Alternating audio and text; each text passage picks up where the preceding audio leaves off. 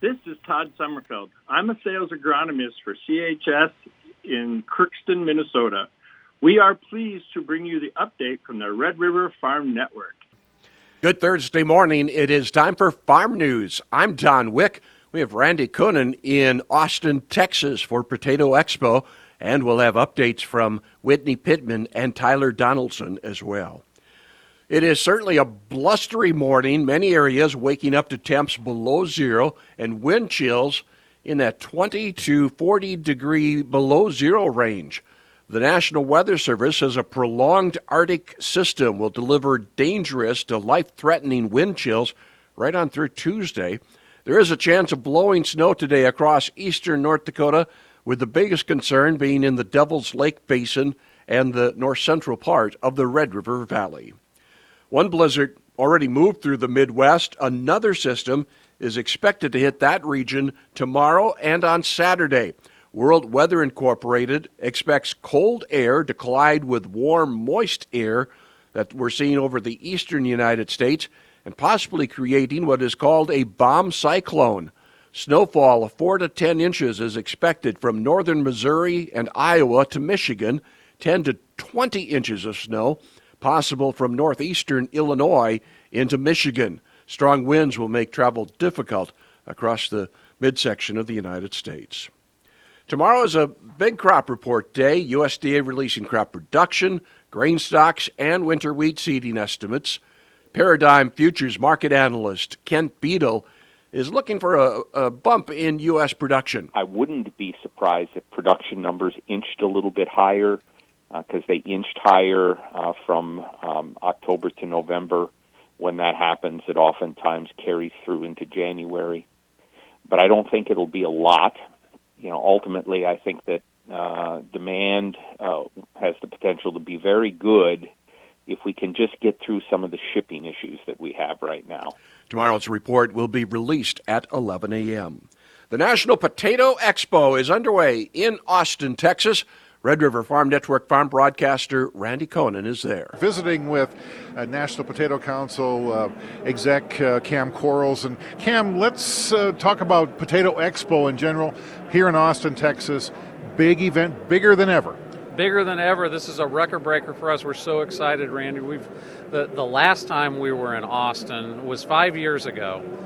In that time, we've added 40% more exhibitors and 25% more attendees. So, this is our biggest expo that we've ever had. Over 2,200 people are here with us in Austin. It's a great way to kick off the new year. I know at the media breakfast you mentioned why. That's something we're still trying to search for. Well, I, you know I think it's a multi-faceted um, response. Uh, in general, Potato Expo falls at the exact right time of the year, and we've really tried to talk to growers to maximize. You know, what, what's valuable for you uh, in structuring an expo that will make uh, the kickoff to 2024 valuable to you. And so we've got some tremendous sessions on the show floor. We've got a lot of people throughout the supply chain in the industry. You can walk down the aisles and see a lot of the folks that matter to your businesses. It's all right here contained on this 100,000 square foot show floor what's on the mind of the National Potato Council right now? Well, certainly, our our role is to stand up for potatoes on Capitol Hill. That's our mission statement, and so we we want to see a new farm bill. We we want Congress and the administration to to get back to normal business, kind of leave some of this chaos behind. I don't know if that's too optimistic, but that's our hope. Uh, and certainly, I think producers for 2024 need that certainty. They need to understand what's going to be happening on trade and environmental policy, nutrition, uh, all of these conservation, tax policy, all of these things that matter to running a family farm in the United States. Anything else we should be aware of? We've got a lot going on here, Randy. We just want to enjoy the show. We're really glad you're, you're here and part of it. Cam Quarles with the National Potato Council. A report from Potato Expo brought to you by Syngenta, the National Potato Council. AMVAC, Ag Country Farm Credit Services, Gowan, and Bayer. From Potato Expo in Austin, Texas, I'm Randy Koenen for the Red River Farm Network. Thanks, Randy. The United Nations Security Council is calling for an end of the attacks on commercial shipments on the Red Sea. There's been more than 25 attacks by the Houthi rebels since mid November, forcing shippers to avoid the Red Sea and reroute shipments around the southern tip of Africa. China, Russia, Algeria, and Mozambique did not vote on that UN measure. Farm news on the Red River Farm Network. The University of Minnesota has released their new wheat variety picks. University of Minnesota wheat breeder, uh, a wheat specialist that is, Jochum Wiersma, says variety selection looks at several factors. Everybody's going to look at yield and everybody's going to look at straw strength. For us, the things that are really drivers also in the decision is because we know that the market is going to do whatever the market's going to do. In some years, you're better off just growing bushels. In some years, you can't afford to grow even 13% protein because the discounts are too severe. And we can't predict that. So we're going to pick a number of varieties that are really on the high yield side. Uh, some of the varieties are a little bit more conservative towards what we call balanced varieties. And then after that, the things that really drive the decisions is Fusarium head blight, bacterial leaf streak, pre-harvest sprouting, and straw strength.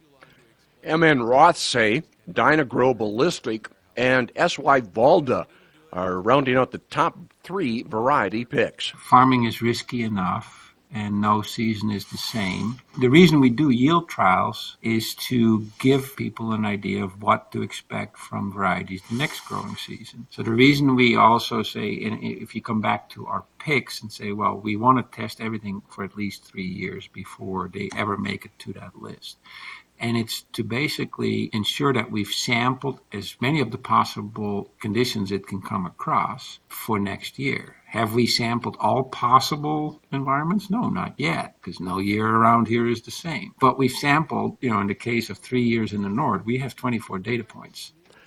Wiersma featured in the small grain update meetings this week. Today, those sessions will be held in Hallock and Roseau, tomorrow in St. Hilaire.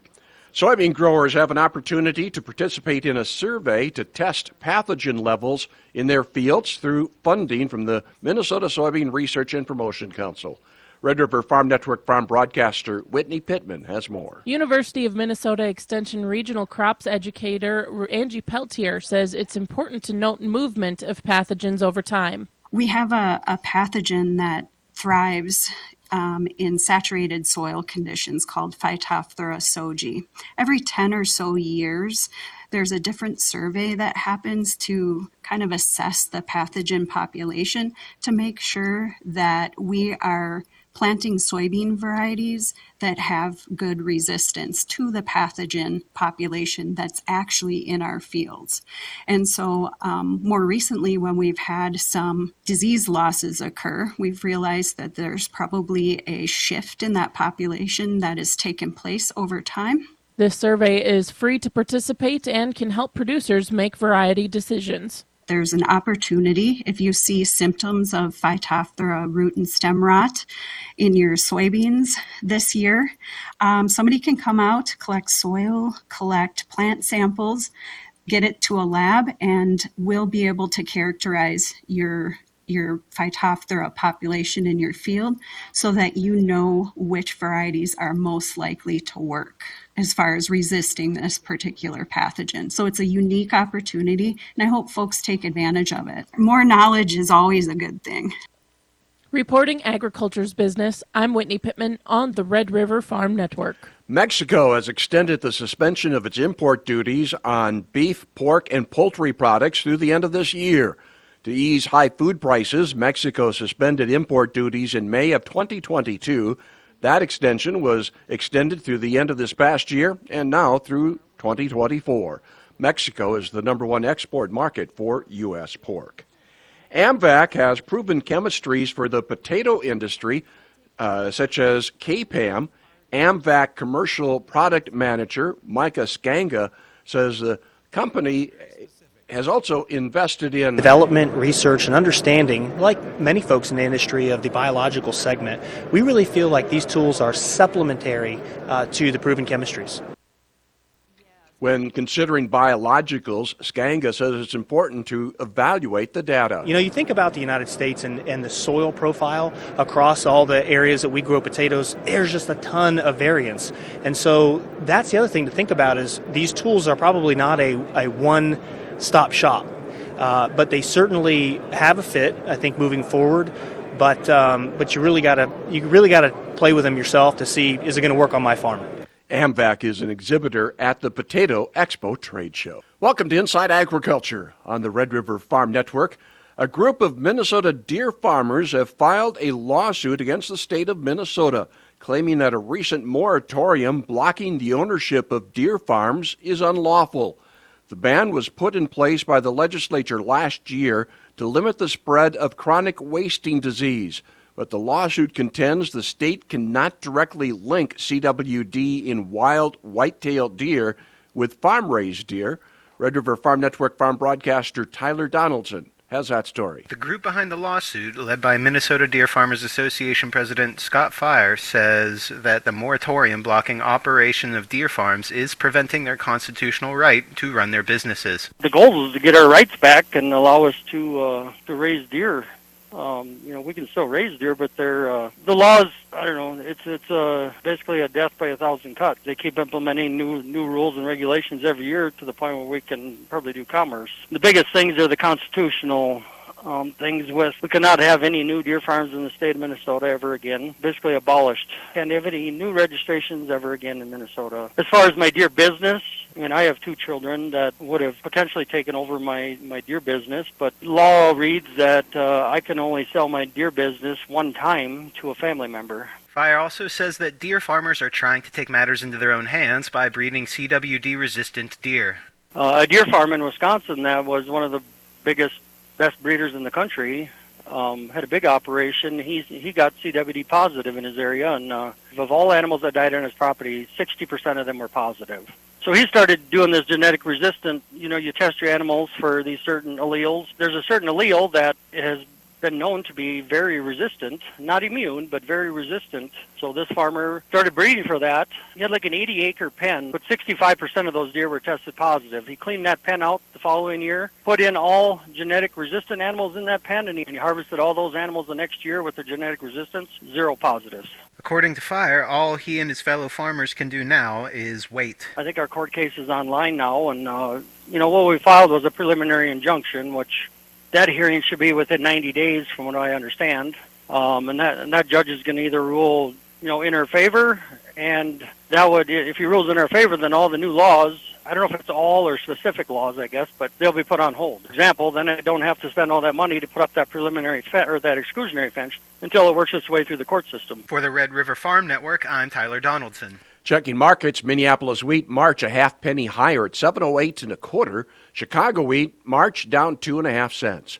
March corn steady money 459 and a half. July down a half penny. Soybeans are higher. We're six cents higher for March 1242 and a half. May at 1253 and a quarter, five and three quarter higher. On the farm calendar, it is South Dakota Pork Congress today. Uh, that uh, is the final day for the show. That's going on in Sioux Falls. Research updates for ag professionals. There will be a session in Crookston today. That starts at 12:30 this afternoon. Of course, the small grain update meetings continue. This is the Red River Farm Network.